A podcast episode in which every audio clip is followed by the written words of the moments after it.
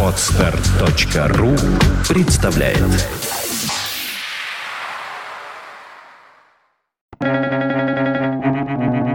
Свободное радио Компьюлента.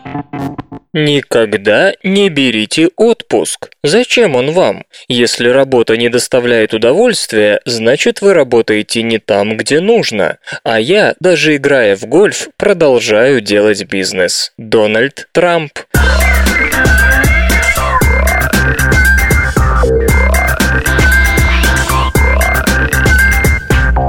Здравствуйте, в эфире райский выпуск свободного радио Компьюлента, и вы слышите предотпускного Лёшу Халецкого. Не во всем я согласен с Дональдом Трампом, хотя, думаю, ему мое согласие пофиг. Мне кажется, отпуск — это все-таки классно. Конечно, если он не означает безделье, просто смена деятельности. В общем, к чему я это? В ближайшие десять дней вы меня не услышите. Вот такой у меня мини-отпуск. Вернусь я к вам, сейчас гляну на календарик, в понедельник, двадцать третьего июля. Вот, а сейчас все-таки новости. Поехали. Наука и техника. Кассини запечатлел смену времен года на Титане.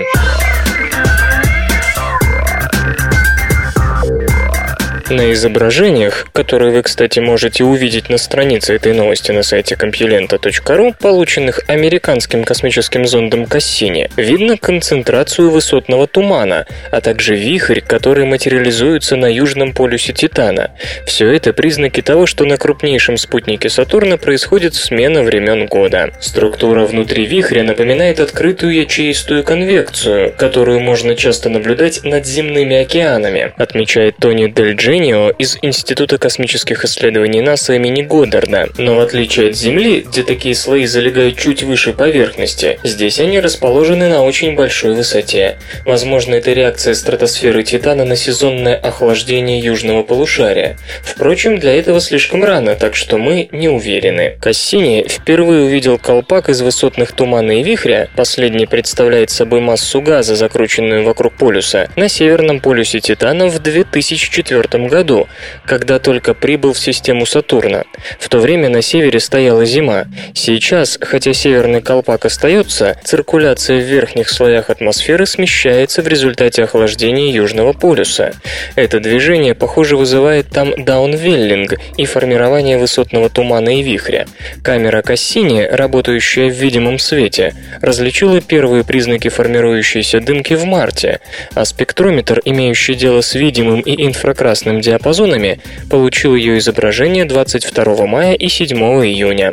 Последний обнаружил, что аэрозоли концентрируются примерно в трёхстах километрах над поверхностью южного полюса Титана. «Мы никогда не наблюдали аэрозоли на такой высоте, это что-то новое», признается Кристоф Соттон из лаборатории реактивного движения НАСА. Кроме того, туман удалось сфотографировать в видимом свете во время дальнего пролета мимо Титана двадцать седьмого июня.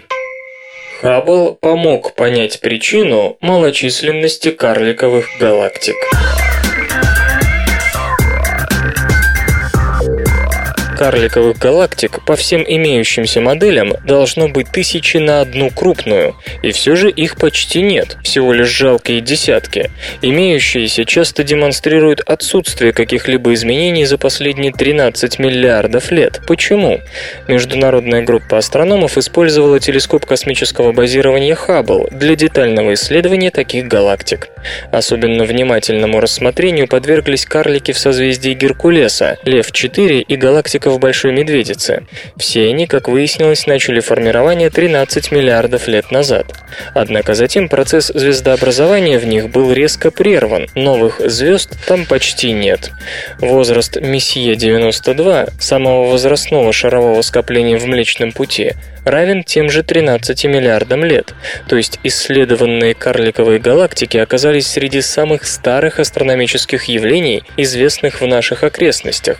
Группа американских астрономов, проводивших исследования, даже заговорила об эффекте гильотины. С определенного момента изменения в них как будто отрезало. Основной причиной этого, по их мнению, является реионизация.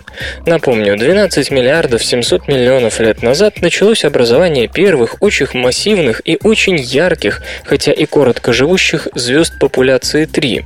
Они столь сильно светились, что их излучение на пару с квазарами начало отталкивать от районов звездообразования межзвездный газ и тормозить дальнейшее формирование новых светил. Тогда свет ранних массивных звезд ионизировал холодный межзвездный водород, сделав его захват новыми протозвездами чрезвычайно трудным. Но это было еще не все. После завершения реионизации водорода процесс продолжился, только для гелия. Чтобы ионизировать гелий, требовалось более энергетически насыщенное излучение, в роли которого выступил ультрафиолет, в том числе от квазаров, довольно многочисленных в эпоху частого столкновения галактик.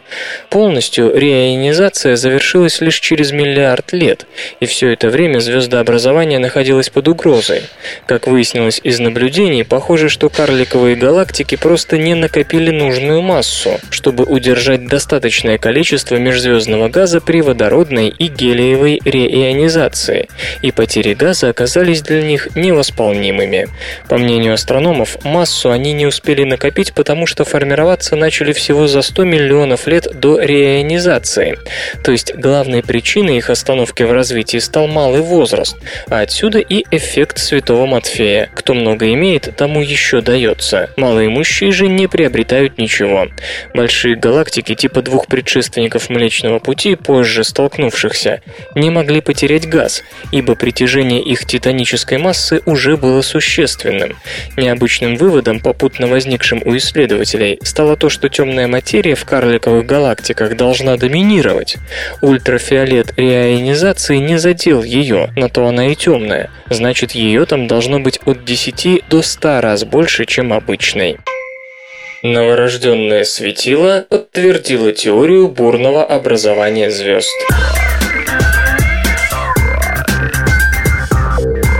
Несколько лет назад появилась гипотеза о том, что протозвезды образуются из окружающего газа не при помощи постепенного поглощения последнего, а посредством большого глотка, скачкообразного увеличения массы при одномоментных захватах относительно больших кусков вещества из протопланетного диска.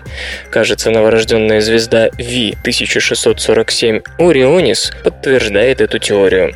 Солнцеподобная звезда ви тысяча шестьсот сорок семь Orionis – объект не самый самый простой, то ли протозвезда, то ли новорожденная. Учитывая, что ей по расчетам всего сто тысяч лет, запутаться несложно. Пользуясь аналогией, можно сказать, что возраст у нее, будь она человеком, равнялся бы секундам и десяткам секунд, поэтому пока она на переходном этапе. Свежие наблюдения показали, что на поверхности новорожденной наличествует пара пятен, разогретых до температуры в более чем миллион кельвинов. Пятна эти порождают активное рентгеновское излучение, которые и зарегистрировали приборы. Теория, выдвинутая астрономами Дэвидом Вайнтраубом из Университета Вандербильта и Джоулем Кастнером из Рочестерского технологического института, оба США, предсказала такие пятна на лике образующихся светил еще несколько лет назад. В две тысячи четвёртом ви тысяча шестьсот сорок семь стала видна в земные телескопы из-за резкого в несколько сот раз увеличения яркости. До этого звезда из темного облака газа и пыли в районе туманности Макнейла астрономам не показывалась, как и туманность, в которой она находилась. Открытие звезды на стадии рождения – исключительно редкое событие. В прошлом веке, к примеру, его удавалось наблюдать всего несколько раз. А потому теперь для наблюдения были использованы сразу и обычные, и инфракрасные, и радио, и даже рентгеновские телескопы. Это позволило выяснить, что вспышка в видимом диапазоне совпала по времени с яркими пятнами в рентгеновском диапазоне на поверхности. Иными словами, речь шла о двух сторонах одного процесса. Считается, что сильное рентгеновское излучение от звезды может быть порождено ее вращением и конвекцией плазмы из недр к поверхности. Однако эти механизмы не могли объяснить столь интенсивного излучения, которое было зарегистрировано в случае с ви тысяча шестьсот сорок семь. Но, как я уже сказал, еще до этого Вайнтрауб и Кастнер предсказали такой эффект.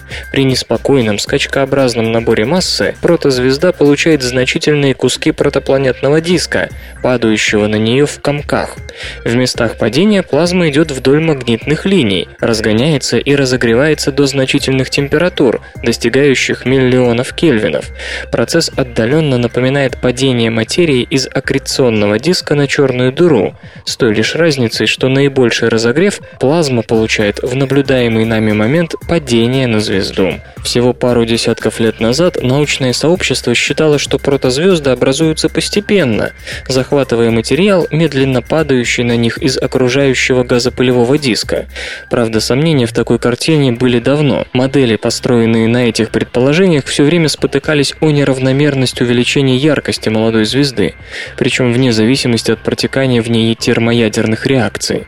Когда в две тысячи восьмом году ви тысяча шестьсот сорок семь выдала новую вспышку, астрономы были готовы к всесторонней фиксации произошедшего. И вот что выяснилось после нескольких лет анализа полученной информации. Потоки плазмы падают на звезды в двух точках, примерно соответствующих магнитным полюсам, где отталкивающее воздействие магнитного поля звезды минимально. Само явление, два ярких пятна, позволило замерить скорость вращения новой звезды. Правда, результаты получились странными. Скорость вращения ви тысяча шестьсот сорок семь равна земным суткам. Вращение не просто быстрое, напомню, что Солнце делает один оборот вокруг оси за более чем двадцать пять дней, а самоубийственно быстрое. Будь ее период вращения двадцать часов, она гарантированно была бы разорвана центробежными силами. До сих пор наблюдавшиеся молодые звезды вращались за пять-десять дней и соответствовали возрасту в миллион лет. Источником этой скорости является захват материи протопланетного диска, который таким образом протекает на пределе возможного, значительно быстрее, чем это предполагалось классической теорией звездообразования. Столь быстрое питание может обеспечить только теория поступления газа в сгустках, а означает оно, что сроки формирования звездных систем крайне невелики. По словам астрономов, несмотря на вытекающие из наблюдения прояснения механизма формирования звезд, особенности дальнейшего замедления вращения остаются неясными, точнее, просто загадочными. Таким образом, ви тысяча шестьсот сорок семь – самая быстрая вращающаяся солнцеподобная звезда, известная человечеству. Ее замедление до привычных показателей должно обеспечиваться механизмами, которых мы просто не знаем. В Йемене обнаружено поселение среднего палеолита. В Йемене обнаружено орудия каменного века, которые намекают на то, что люди покинули Африку и заселили Аравию, по крайней мере, шестьдесят три тысячи лет назад. Миграция современного человека из Африки в Евразию через Аравийский полуостров – один из самых дискуссионных вопросов преистории. Так начинают Анна Дилань из Университета Бордо, Франция, и ее коллеги статью в Journal of Human Evolution. Артефакты обнаружены в Вади Сурдут, которая соединяет высокогорье Йемена с прибрежной равниной.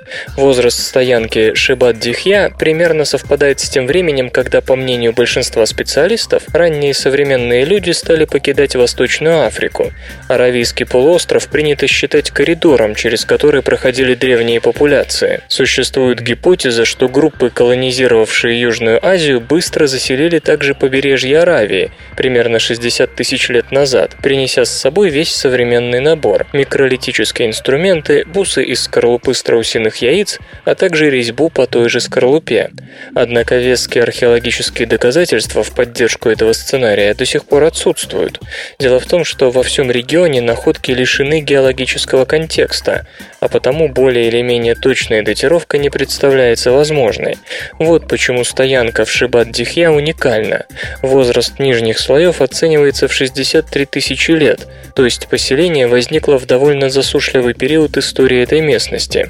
Всего найдено пять тысяч четыреста восемьдесят восемь артефактов, ножи, в том числе заостренные, и остроконечные отщепы длиной два с половиной сантиметра и больше, а также кости девяноста семи животных, в основном коров, лошадей, свиней и дикобразов.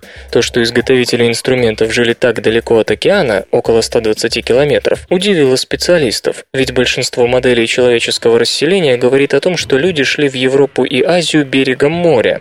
Адаптация насельников Вади Сурдут к засушливым условиям заставляет усомниться в экологических посылках означенных гипотез. Стоит отметить, что бассейн Вади Сурдут выглядит весьма привлекательным даже в засушливые периоды. На умеренных высотах в подножьях холмов продолжают существовать устойчивые источники воды и обитать травоядные животные.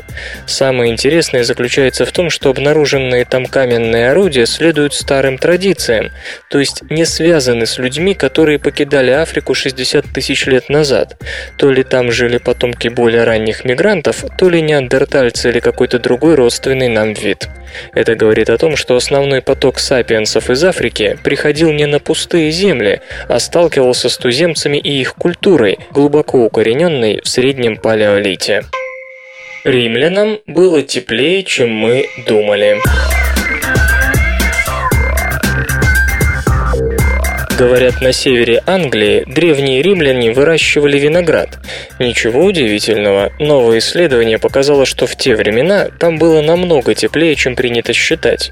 Обычно температурные реконструкции, охватывающие несколько веков, опираются на годичные кольца деревьев. Чем теплее лето, тем шире кольцо. На этом основании принято считать, что за последние две тысячи лет климат изменился очень мало. Широко известен график «Хоккейная клюшка», построенный Майклом Манном из Университета штата Пенсильвания. Тысячу лет температура оставалась более или менее стабильным, а с началом двадцатого века резко поползла вверх. Ян Эспер из Университета Иоганна Гутенберга, Германия, полагает, что на годичные кольца надо смотреть несколько по-иному. Индустриальной революции предшествовал не нормальный климат, а долгосрочное похолодание, вызванное снижением получаемого нами солнечного излучения в результате изменения орбиты Земли, так называемые циклы Миланковича. Если принять это во внимание, то римский мир был на ноль целых шесть десятых градуса по Цельсию теплее, чем считается. И тогда виноградники на севере Англии становятся возможными. Господин Эспер и его коллеги отмечают, что теплое лето не обязательно делает кольцо более широким. Порою оно приводит к уплотнению кольца. Так вот, анализ плотности колец сотен шотландских деревьев показал, что около двух тысяч лет назад началось постепенное охлаждение Северной Европы. Кстати, о том же говорят и химический состав воздуха, запертого в ледниках, и органические останки в озерных отложениях. Признаться, целый ряд исследований последнего времени показал, что в нашу эру климат был не таким уж стабильным. Например, в две тысячи девятом году Даррелл Кауфман из Университета Северной Аризоны на основании нескольких источников пришел к выводу, что Арктика остывала на протяжении всех двух тысяч лет. Господин Эспер показал, что охлаждение было еще сильнее. По его словам, человек своими парниковыми газами предотвратил неизбежный ледниковый период. Господин Манн готов спорить с коллегой. Новое исследование охватило только высокие широты и отразило лишь летние температуры. Эти забавные ученые. Весной тысяча девятьсот шестьдесят второго года произошло событие на несколько лет, сделавшее физиков эм гэ у бесспорными лидерами в перманентном соревновании с химиками. Приехавший в эс эс эс эр Нильс Бор выступил с речью на ступенях физфака перед студентами-физиками, проигнорировав студентов-химиков. В результате возликовавшие физики учредили День физика, ежегодно отмечавшийся в мае месяце на ступенях их факультета между памятниками Лебедеву и Столетову. А химики лишь в тысяча девятьсот шестьдесят седьмом году стали отмечать свой день между памятниками Менделееву и Бутлерову. Но однажды утерли нос соседям, устроив грандиозный фейерверк, из-за чего к химфаку приехали четыре пожарные команды, хотя никакого пожара не произошло. На такое физики не могли ничем ответить из-за незнания химии. Не взрывать же под памятником Ломоносову атомную бомбу. Наука и техника. Оскар Писториус едет на Олимпиаду. Хорошо это или плохо? Южноафриканский инвалид Оскар Писториус примет участие в Лондонской Олимпиаде. Еще неделю назад его шансы были равны нулю, ибо он не смог пройти квалификацию. Бегущий на лезвиях и сам признал поражение, но внезапно Олимпийский комитет ЮАР решил выставить господина Писториуса в одиночном забеге на четыреста метров и в эстафете на эту же дистанцию. Кроме того, лишенный обеих ног бегун постарается защитить свои титулы на сто, двести и четыреста метров на Паралимпийских играх, в чем, в отличие от участия в обычной Олимпиаде, никто не сомневался. Право господина Писториуса соревноваться наравне с обыкновенными атлетами вызывало горячие споры, ведь ему вроде бы помогают бегать специальные протезы.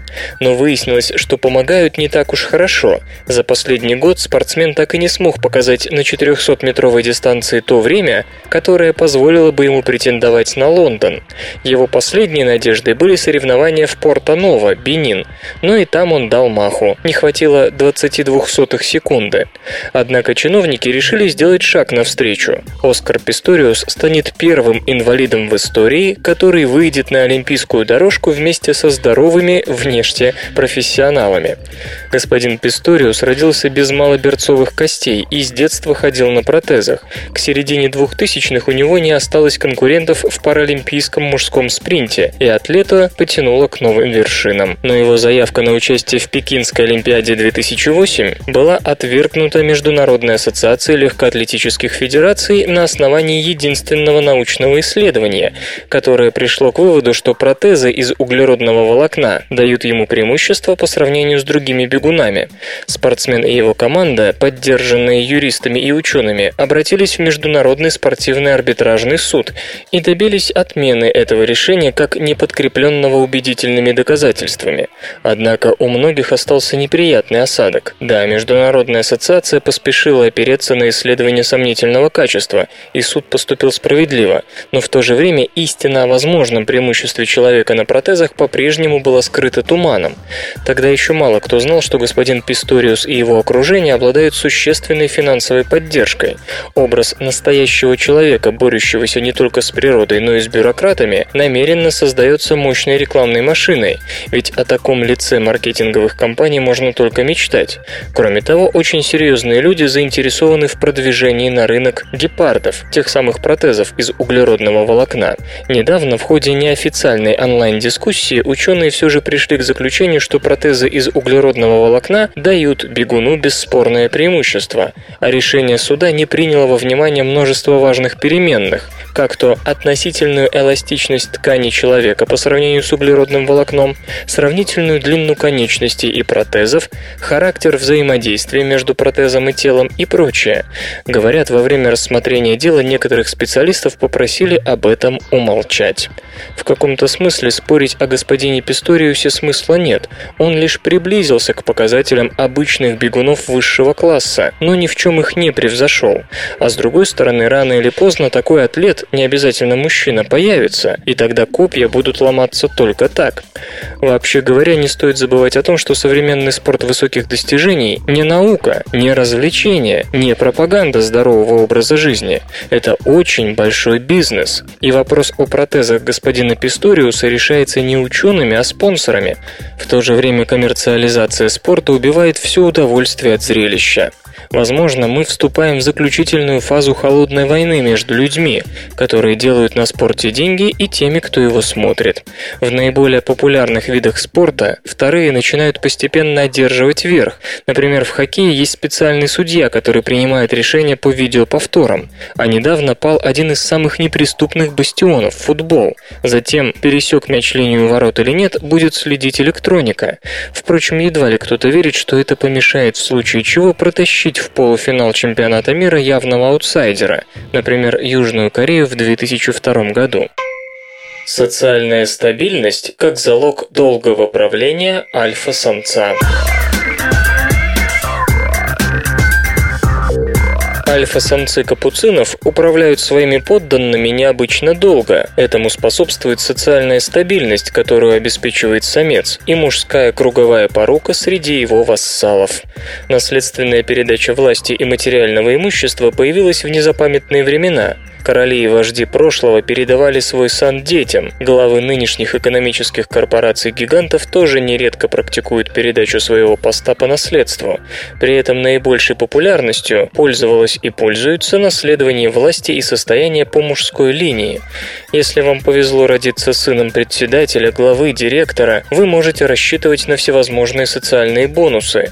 Окружающие будут оказывать вам всяческое почтение. Более того, если вы просто родились в семье пусть не лидера, но уважаемого человека, то взрослые члены сообщества поддержат вас как сына одного из своих. Это характерный признак патриархального общества, и, естественно, это вызывает острейшее раздражение у прогрессистов. Но борцам за равноправие следовало бы направить свою критику сильно вглубь веков, в те времена, когда и человека-то еще не было. Как пишет в журнале Advances in the Study of Behavior приматолог Сьюзен Перри из Калифорнийского университета в Лос-Анджелесе, все признаки такого мужского братства и почитания потомков благородного рода можно найти уже у обыкновенных капуцинов. Эти американские обезьяны считаются самыми развитыми среди приматов, не считая человекообразных.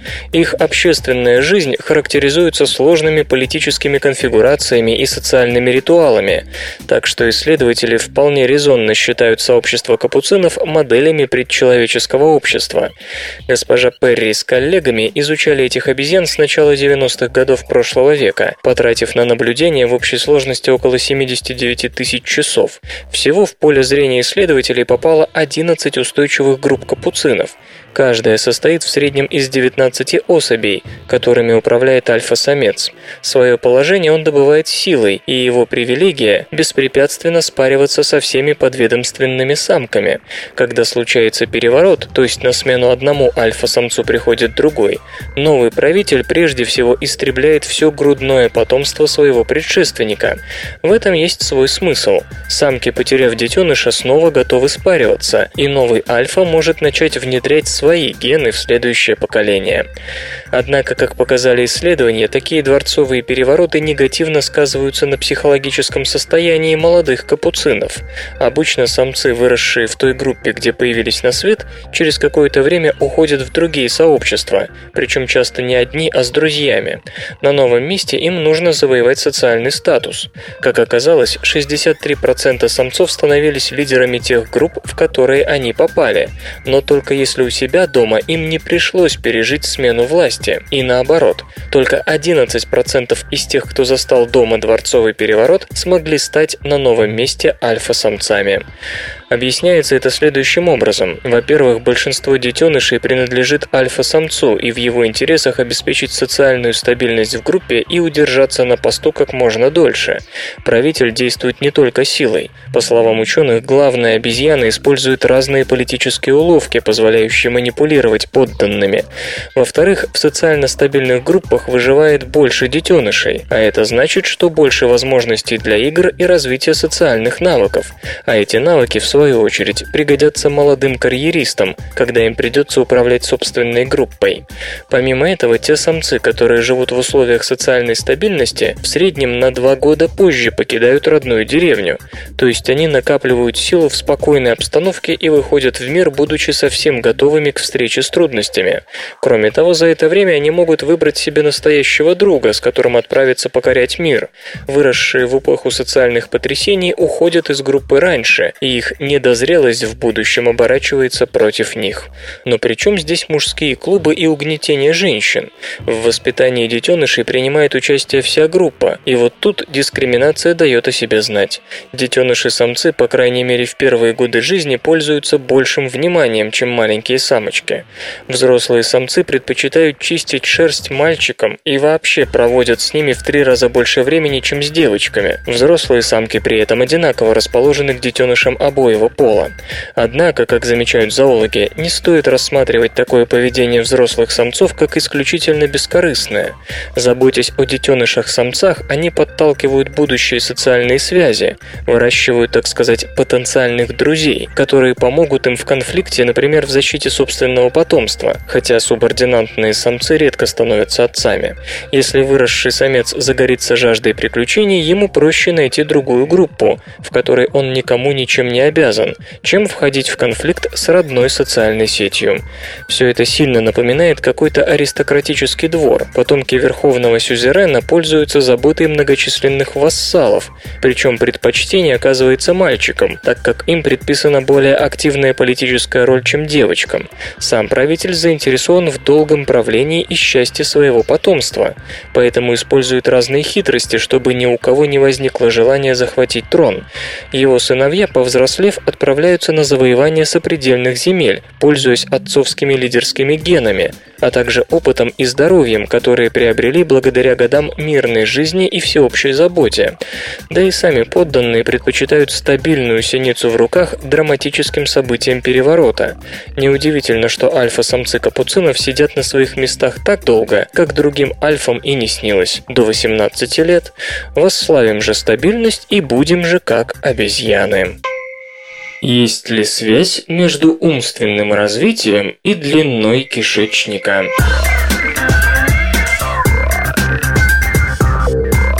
Эксперимент подтвердил взаимозависимость размера мозга с умственным развитием и длиной желудочно-кишечного тракта. Считается, что относительный размер мозга прямо влияет на сообразительность. Чем больше мозг, тем умнее особь. Разумеется, тут еще имеют значение связи между нейронами, но все же изначальной причиной, по которой высшие приматы резко поумнели по сравнению с другими животными, называют увеличившийся размер мозга по отношению к телу. Это не могло пройти бесследно. Чем-то надо было заплатить, и такой платой за увеличение мозга стали размеры кишечника и плодовитость. То есть, чем больше мозг, тем короче желудочно-кишечный тракт и тем меньше особь производит потомство. Потомство и кишечник потребляют довольно много энергии, и при большом мозге на них просто не остается ресурсов. Однако мало кто знает, что и связь сообразительности с размером мозга, и связь размера мозга с размером кишечника и плодовитостью всего лишь гипотезы, пусть наиболее вероятные, но экспериментально не подтвержденные. Вообще говоря, впервые о том, что большой мозг помогает выжить в трудных условиях, заговорили еще в девятнадцатом веке. Американский зоолог Герман Бумпус обратил тогда внимание, что у воробьев с большим мозгом выше шансы пережить зиму. К аналогичным выводам пришли современные биологи, которые установили, что крупный мозг помогает певчим птицам приспособиться к сложностям городской жизни, в то время как особи с малым мозгом предпочитают оставаться на деревне. Но это все были коррелятивные выводы. Ученые сопоставляли уже имеющиеся природные факты. Поэтому сообщение исследователей из Упсальского университета, Швеция, которое они сделали на Первом объединенном конгрессе эволюционных биологов в Оттаве, Канада, кажется в некотором смысле революционным. Ученые решили поставить эксперимент, который позволил бы проверить обе гипотезы и о сообразительности, и о цене, которую приходится платить за увеличение мозга. Опыт проводили с гуппи. В течение нескольких поколений исследователи отбирали потомство, ориентируясь на размер мозга родителей. Имели значение только рыбы с наибольшим и с наименьшим размером мозга. В итоге удалось получить две линии гуппи, разница в величине мозга у которых достигала десяти процентов у самок и восьми процентов у самцов. Затем ученые проверили, умеют ли те и другие считать. Рыбам показывали картинки с двумя или четырьмя символами. Одна из картинок означала пищу. Особи с большим мозгом быстро научались различать оба изображения, все остальные обучению не поддавались. То есть сообразительность действительно зависела от размера мозга. Зато гуппи с небольшим мозгом производили больше потомства, в среднем семь мальков против шести у умников. Соответственно, кишечник у глупых гуппи весил пять и пять десятых миллиграммов против четырех миллиграммов у умных. Эксперимент подтверждает выводы, сделанные относительно приматов. Большой мозг резко Резко уменьшил плодовитость обезьян, а впоследствии и человека. Взаимосвязь между плодовитостью и интеллектом наводит на кое-какие антропологические размышления, но во имя политкорректности мы их озвучивать не будем. Разработан двадцатикратно более эффективный процесс получения биотоплива. в Мичиганском университете создан процесс производства биогорючего, который позволяет получить в двадцать раз больше энергии, чем любой существующий метод. Подробное описание технологии, основанное на использовании микробов для производства биогорючего и водорода при переработке сельскохозяйственных отходов, опубликовано в журнале Environmental Science and Technology, и статья эта находится в открытом доступе. Микробиолог Гемма Ригуэра создала микробные электролизные ячейки, сокращенно МЭЯ, биоэлектрохимическую систему, использующую бактерии для разложения и ферментативной переработки сельскохозяйственных отходов в этанол. Уникальность платформы в том, что она работает со второй бактерией, которая при внесении в реакционную среду удаляет все побочные продукты ферментирования, все, что не является этанолом, генерируя при этом электричество. Подобные микробные топливные ячейки уже изучались, но максимально достигнутый выход энергии фиксировался на уровне три целых пять десятых процента, что не способствовало их массовому использованию. А вот мичиганским ученым удалось добиться на порядок более высоких показателей. Выход энергии достиг тридцать пять - сорок процентов только за счет собственно ферментативного процесса. Секрет успеха в синергетике. Ферментирующая бактерия была подобрана таким образом, чтобы она могла не только эффективно перерабатывать сельхозотходы в этанол, но и продуцировать такие неспиртовые продукты, которые затем могли бы с легкостью метаболизироваться электропродуцирующей бактерией. Удаление накапливающихся продуктов первичной ферментации под действием второй бактерии стало отличным стимулом для лучшего роста и улучшения аппетита самой ферментирующей бактерии, активность которой не снижалась с течением времени. Но вернемся ко второй бактерии. Геобактер сульфоридуценс в подходящих условиях способна генерировать электричество в процессе своей жизнедеятельности. Само электричество, однако, собирать с бактерий в планы ученых не входило. Решить эту задачу было бы непросто и вряд ли экономически выгодно. Зато авторы предложили другое гениально простое решение – использовать даровое электричество для производства водорода внутри МЭЯ и тем самым еще больше увеличить энерговыработку всего процесса. В результате суммарный выход достиг семьдесят три процента, то есть производство водорода увеличило и без того солидный первоначальный показатель вдвое. Теперь ученые пытаются подогнать параметры своего изобретения к промышленным нуждам, где масштабы значительно превосходят лабораторные установки. Железо и гаджеты. Ультрабуки следующего поколения получат три дэ дисплеи. Ультрабуки третьего поколения на аппаратной платформе Intel Haswell могут выйти во втором квартале две тысячи тринадцатого года, сообщают сетевые источники. Чипы Haswell будут производиться по двадцати двух нанометровой технологии с применением методики три гейт, транзисторы с объемной структурой.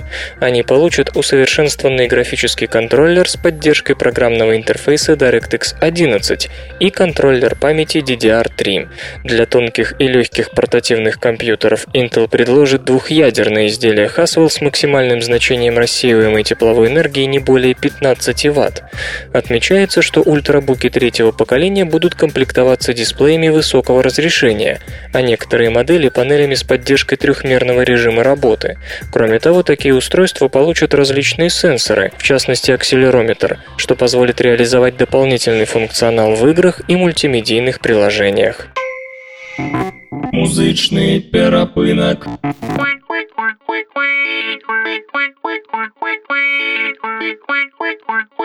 Yeah. Ага, ага. Сегодня в эфире свободного радио Компьюлента группа «Два раза Шакур», а получать эстетическое удовольствие мы будем от песни «Зазноба». В голове моей страсти, мозгу в любой области злости за неиспользованные возможности, сложности твоих взаимоотношений. Чувства, чувства, чувства, никаких логичных решений. Сколько впечатлений, сколько обязанностей различного рода. К тебе привязанности, ничего не хочу, не понимаю. Я одно могу, ты это знаешь. За-за, за-за, за-за-зноба. На тебя гляжу я в оба-оба, баба, оба-бай. А касательно тормоза, за-за, за-за. За-за-зноба, на тебя гляжу я в оба-оба, баба, оба-бай, отказали тормоза. Yeah. болит голова, срывает крышу, еле дышу. Думаю, тебя увижу, сплю и вижу, встречу, вижу, цветов куплю.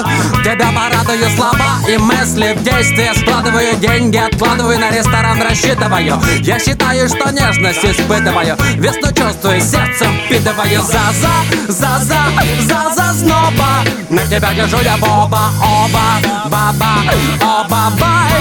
Отказали тормоза, за-за, за-за, за-за сноба, на тебя держу я боба, оба, баба, оба, бай. Отказали тормоза, еду, еду, еду, еду, еду, еду, я по дороге, роги, роги, роги, роги, еду, я мальчута, словно скоконы, еду по дороге через горы и долины, до полены, до полены пожарам и сердце, это черная дыра для тебя, моя заснова, я хочу тебя всегда.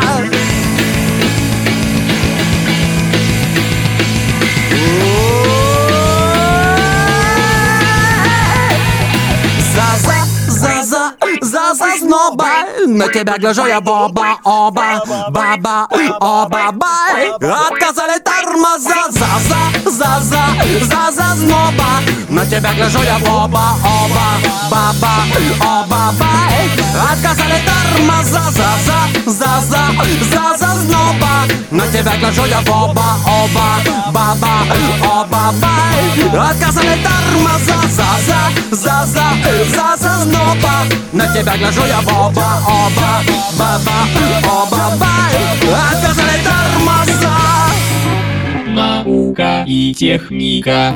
Как увеличить энергоэффективность компьютеров в миллион раз?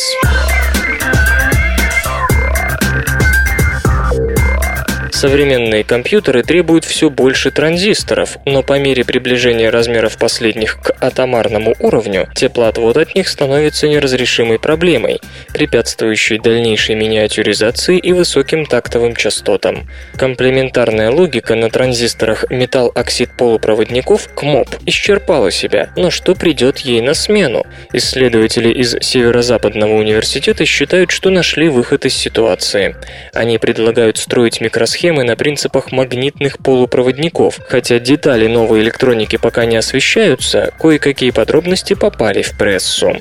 Свой подход сами разработчики называют спиновыми логическими микросхемами, а использует он квантовую физику. То, что мы сделали, является устройством, которое может быть собрано в логическую схему, способную выполнять всю необходимую булеву логику, и может быть расположено каскадом, чтобы работать в качестве продвинутых функциональных единиц, объясняет Брюс Весселс, профессор материаловедения из Северо-Западного университета и один из авторов работы. Мы используем спинтронные логические устройства для выполнения тех же задач, что и обычные микросхемы, произведенные по КМОП-технологии. При этом наши устройства, заменяющие обычные транзисторы, могут быть менее многочисленными и иметь большую вычислительную мощность. Основной элемент нового типа электроники – магниторезистивные биполярные спин-транзисторы. Он недавно был запущен патентован исследователями. Работа, описывающая достигнутые результаты, была представлена пятого июля в Нидерландах на симпозиуме по наномасштабным архитектурам. Несмотря на то, что пока был создан лишь базисный элемент новой логики – спин-транзистор, и на реализацию всех возможностей архитектуры уйдут годы, авторы оптимистично утверждают, что отсутствие мощных потоков электронов, которые просто не нужны в магниторезистивной логике, неизбежно приведет к колоссальному росту эффективности и вычислительных процессов и позволит масштабировать транзисторы до субатомного уровня при миллионократном снижении потребляемой мощности для микросхем, сравнимых по вычислительным возможностям с существующими. Нанотехнологическое покрытие борется с инфекциями, заживляя раны. Эксперименты на мышах доказали, что ультратонкий слой полимера с импрегнированным хирургическим бактерицидным препаратом помогает залечивать раны, предотвращая их инфицирование. Используя технологию, разработанную в лабораториях профессора Николаса Эббота, ученые из Университета Висконсина-Мэдисона изготовили полимерную нанопленку, содержащую хлоргексидин, а затем закрепили ее на биологической повязке для покрытия ран, которая уже представлена представлены на рынке. Такие повязки иногда называют искусственной кожей, поскольку в их основу встроены биологические молекулы, запускающие быстрое заживление. Таким образом, эти материалы являются основными при обработке ожогов и хронических язв. Однако, как известно, инфекции способны блокировать процесс заживления в двадцати процентах реальных случаев, сводя эффект искусственной кожи к нулю. Чтобы как-то справиться с нежелательными инфекциями, ученые попробовали прокладывать марлевую повязку, пропитанную хлоргексидином, между раной и искусственной кожей. К сожалению, выяснилось, что слишком высокая концентрация антибиотика убивает молодые клетки кожи, тем самым лишь замедляя заживление, не говоря уже о том, что марлю необходимо периодически менять, обнажая рану. Использование нового нанотехнологического подхода обеспечило возможность значительного снижения концентрации хлоргексидина, постепенно выделяемого полимерной пленкой хозяином. Эффективность подхода при блокировании инфекций и активизации выздоровления была подтверждена в экспериментах на мышах. В частности, было показано, что новый нанотехнологический материал позволяет уменьшить число бактериальных колоний на девяносто девять целых девять десятых процента за первые три дня использования, а в случае с хроническими язвами и ожогами, если удается избежать начала инфекции в первые три дня после наложения искусственной кожи, существует по меньшей мере девяносто процентов вероятность того, что весь процесс заживления пройдет успешно и быстро. Графен осмысленно самозалечивает свои раны. Группа британских исследователей под руководством нобелиата Константина Новоселова зафиксировала процесс самовосстановления графеном, слоем чистого углерода толщиной в один атом своей предварительно нарушенной физической структуры. Графен – потенциальное наше все везде и повсюду. СРК не раз рассказывала и о транзисторах на его основе, способных работать на полутерагерцовых частотах, и о замене графеном платины в топливных элементах, и о многом графеновом другом и любом. Вот только мы до сих пор не умеем получать графен массово и в виде крупных элементов. Почему? При выращивании лист графена спонтанно сворачивается в неплоские структуры – трубки, шарики, что угодно. Если при этом в окружающей его среде есть атомы других веществ, он начинает инкорпорировать их в себя, и его свойства, разумеется, от этого страдают, и ожидаемых характеристик от выращиваемого графена уже не получить. Ученые под руководством господина Новоселова взялись исследовать этот процесс и, похоже, доказали, что в таком поведении графена нет ничего спонтанного. Они проделали в одноатомном слое углерода дыры пучком электронов, после чего отслеживали их судьбу с помощью электронного микроскопа. Дальнейшее зависело от химического состава среды каждого конкретного образца. Если в ней присутствовали ионы палладия, то они образовывали комплексы с атомами углерода, находившимися на внутренних краях дырок, искусственных дефектов в графене. При высоких концентрациях палладия дефекты имели тенденцию расширяться за счет растущего дестабилизирующего воздействия палладия на края дырок. При низкой концентрации ионов металлов и доминировании во внешней среде углерода атомы графена на краях дырок формировали новые связи самостоятельно. Дырки затягивались без вмешательства исследователей, и это крайне важное наблюдение, последствия которого пока трудно представить. При этом в образцах, где углерод находился в форме углеводородов, дырки закрывались преимущественно группами из пяти, шести или семи атомов углерода, и в слой включался углерод, ковалентные связи которого ранее были заняты водородом, а образовавшиеся структуры атомов углерода на месте дырок были лишь графеноподобными, но не графеновыми. Они не были строго шестиугольными, представляя собой различные вариации почти или, если угодно, около шестиугольника.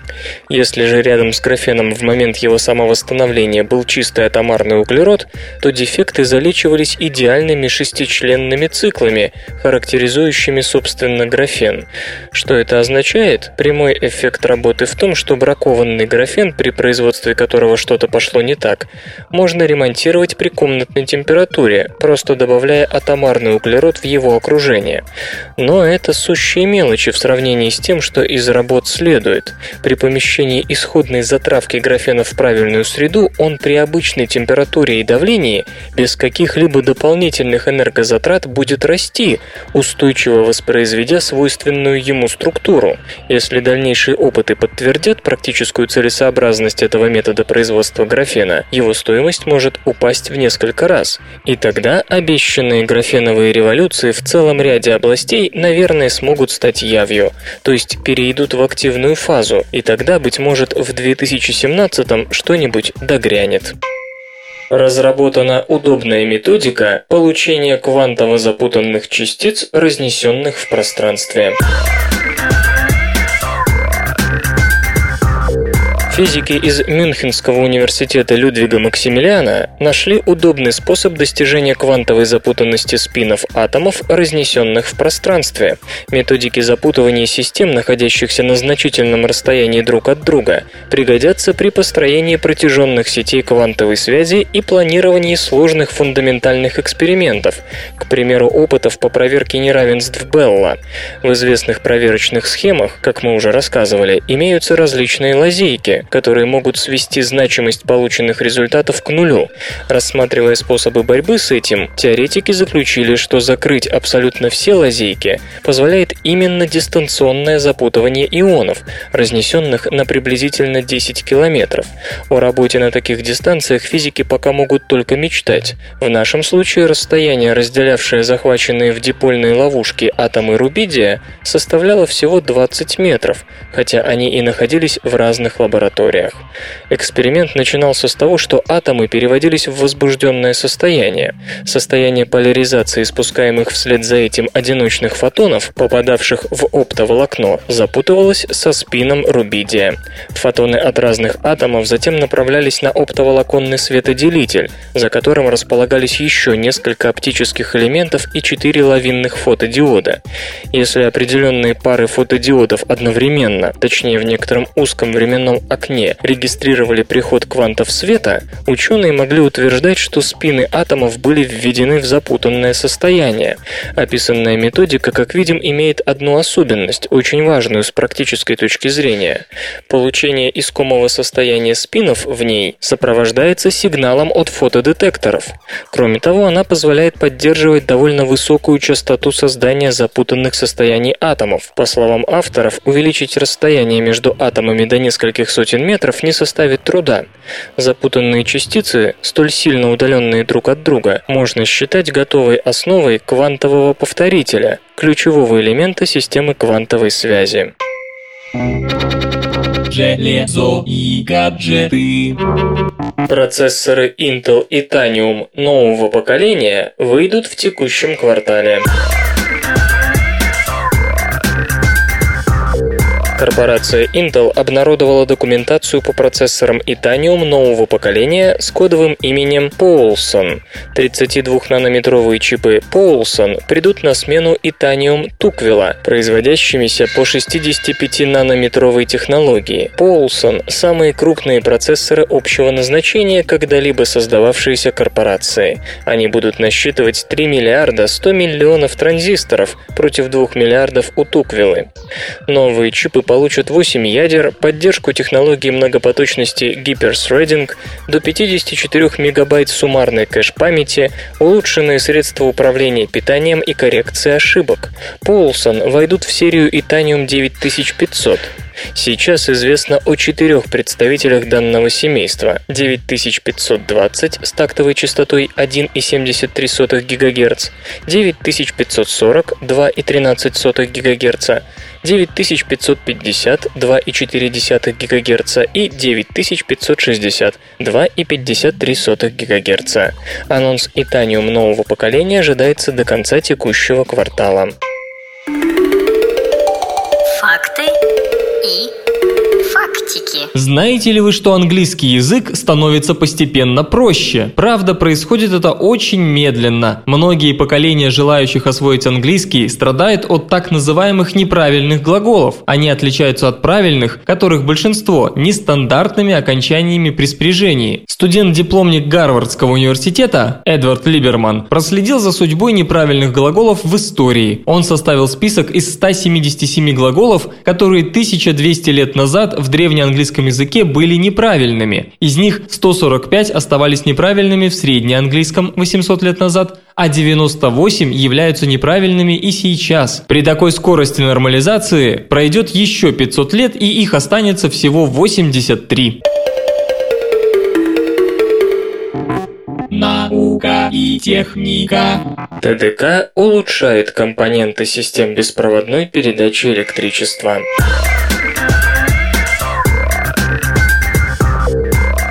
Компания тэ дэ ка отрапортовала об очередных достижениях в области разработки систем беспроводной передачи энергии на небольшие расстояния. Существует несколько способов передачи электричества без использования токопроводящих элементов в цепи. Один из наиболее распространенных – электромагнитная индукция. Переменный электрический ток, протекающий через первичную обмотку, создает магнитное поле, которое действует на вторичную обмотку, индуцируя в ней электрический ток. При этом для достижения высокой эффективности взаимодействие должно быть достаточно тесным. Специалистам тэ дэ ка с применением проприетарной технологии удалось создать вторичную обмотку толщиной всего пятьдесят семь сотых миллиметра. Это позволяет использовать ее в смартфонах и других мобильных устройствах с ограниченным пространством внутри корпуса. тэ дэ ка подчеркивает, что полученная обмотка имеет небольшой вес и обладает высокой долговечностью и надежностью. Уже начаты работы по уменьшению толщины обмотки до пятьдесят миллиметра. Ожидается, что производство таких изделий будет освоено в две тысячи тринадцатом. Как сделать белый бумажный светодиод? Вообразите белые люминесцирующие занавески, покачиваемые легким ветерком. Ну или хотя бы обои, освещающие вашу комнату идеальным белым светом.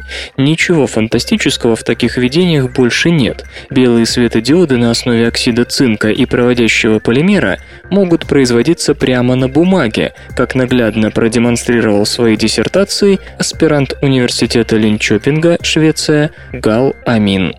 Молодой ученый показал, что вполне возможным является выращивание белых светодиодов на бумаге, а также, например, их печать прямо на обоях. Заявка на патент уже подана. Активным компонентом таких светодиодов являются наностержни оксида цинка, находящиеся на поверхности тонкого слоя проводящего полимера полидиэтилфлюорена. Однако подложка из бумаги должна быть вначале покрыта водоотталкивающей защитной пленкой.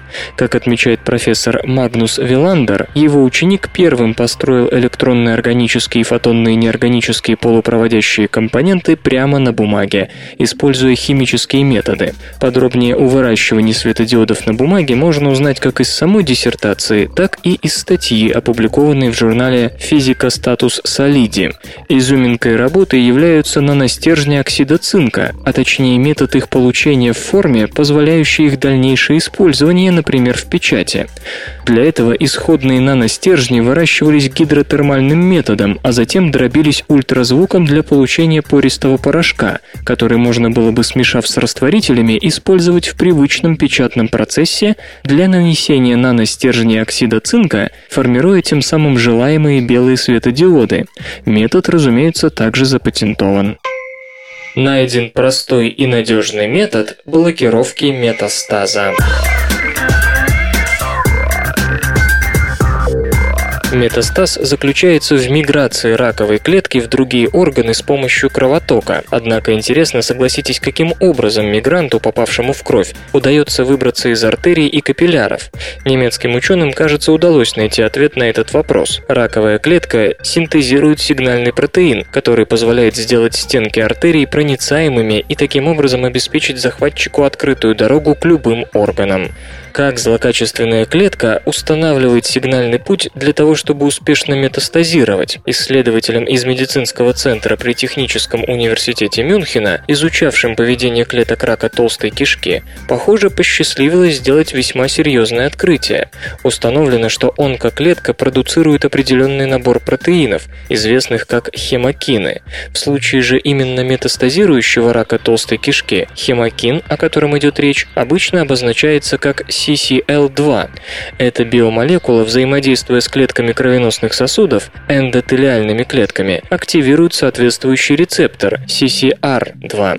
Именно это взаимодействие делает эндотелиальные клетки проницаемыми, давая дорогу врагу. Профессор Матиас Хайкенвельдер поясняет, онкоклетка использует очень хитрый трюк для обеспечения своей миграции, обманывая эндотелиальные клетки с помощью сигнала, используемого клетками нашей иммунной системы, лейкоцитами.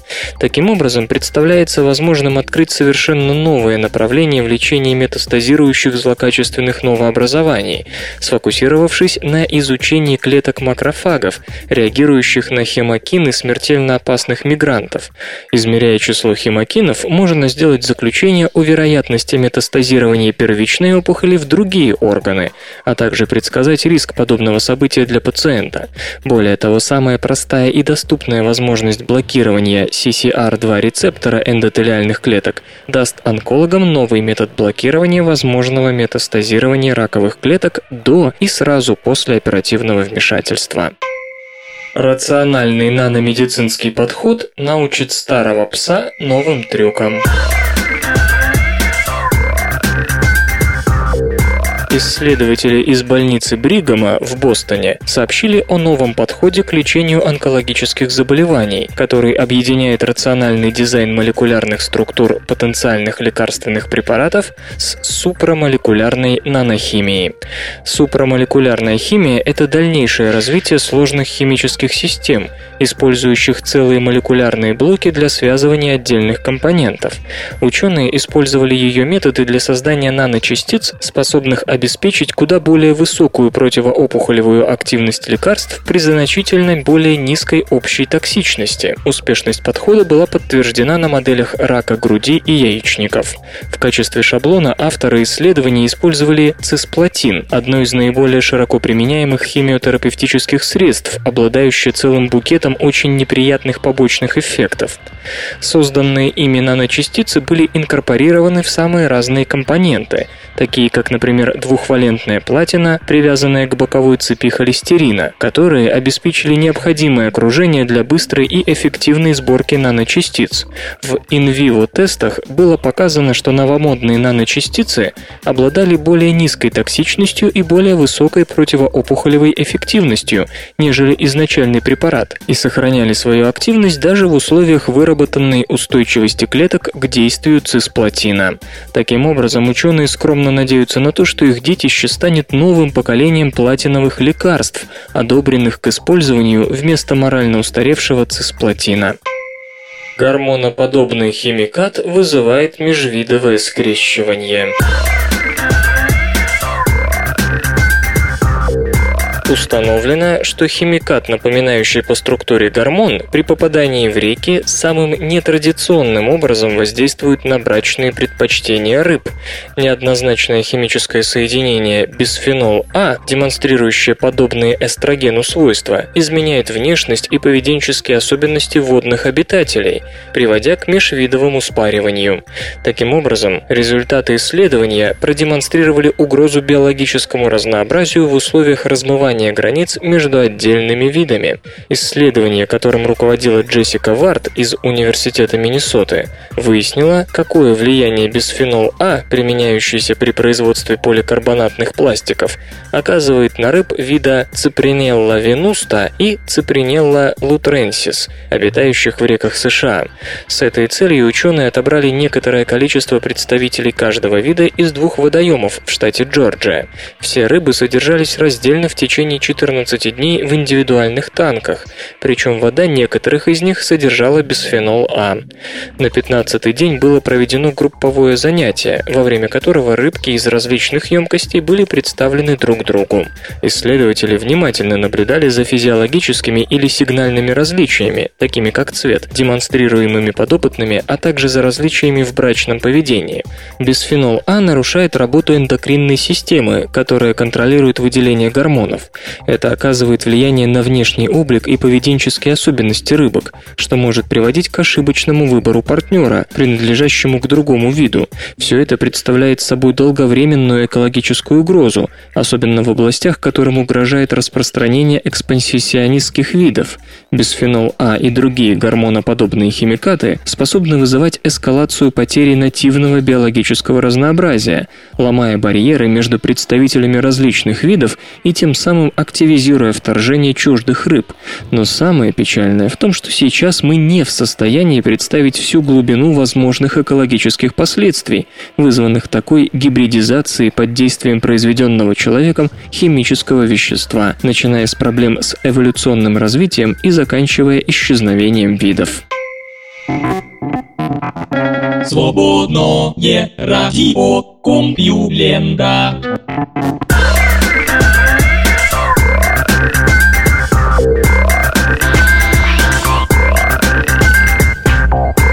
Райский выпуск СРК подошел к концу. В течение тех десяти дней, что вы меня не услышите, обязательно заглядывайте на компьюлента точка ру, ведь новости все равно будут появляться. В мире происходит столько всего интересного, ну а меня, как я уже говорил, вы услышите двадцать третьего июля в понедельник.